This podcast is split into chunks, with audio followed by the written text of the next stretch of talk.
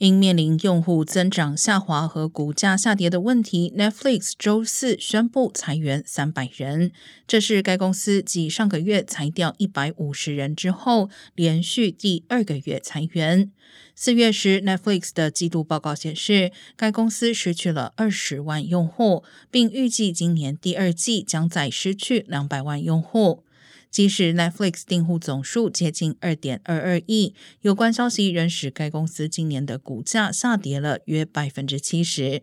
Netflix 表示将推出包括广告在内的较低价格的订阅选择，但一些华尔街分析师警告称，目前的用户也可能会转而购买价格较低的服务。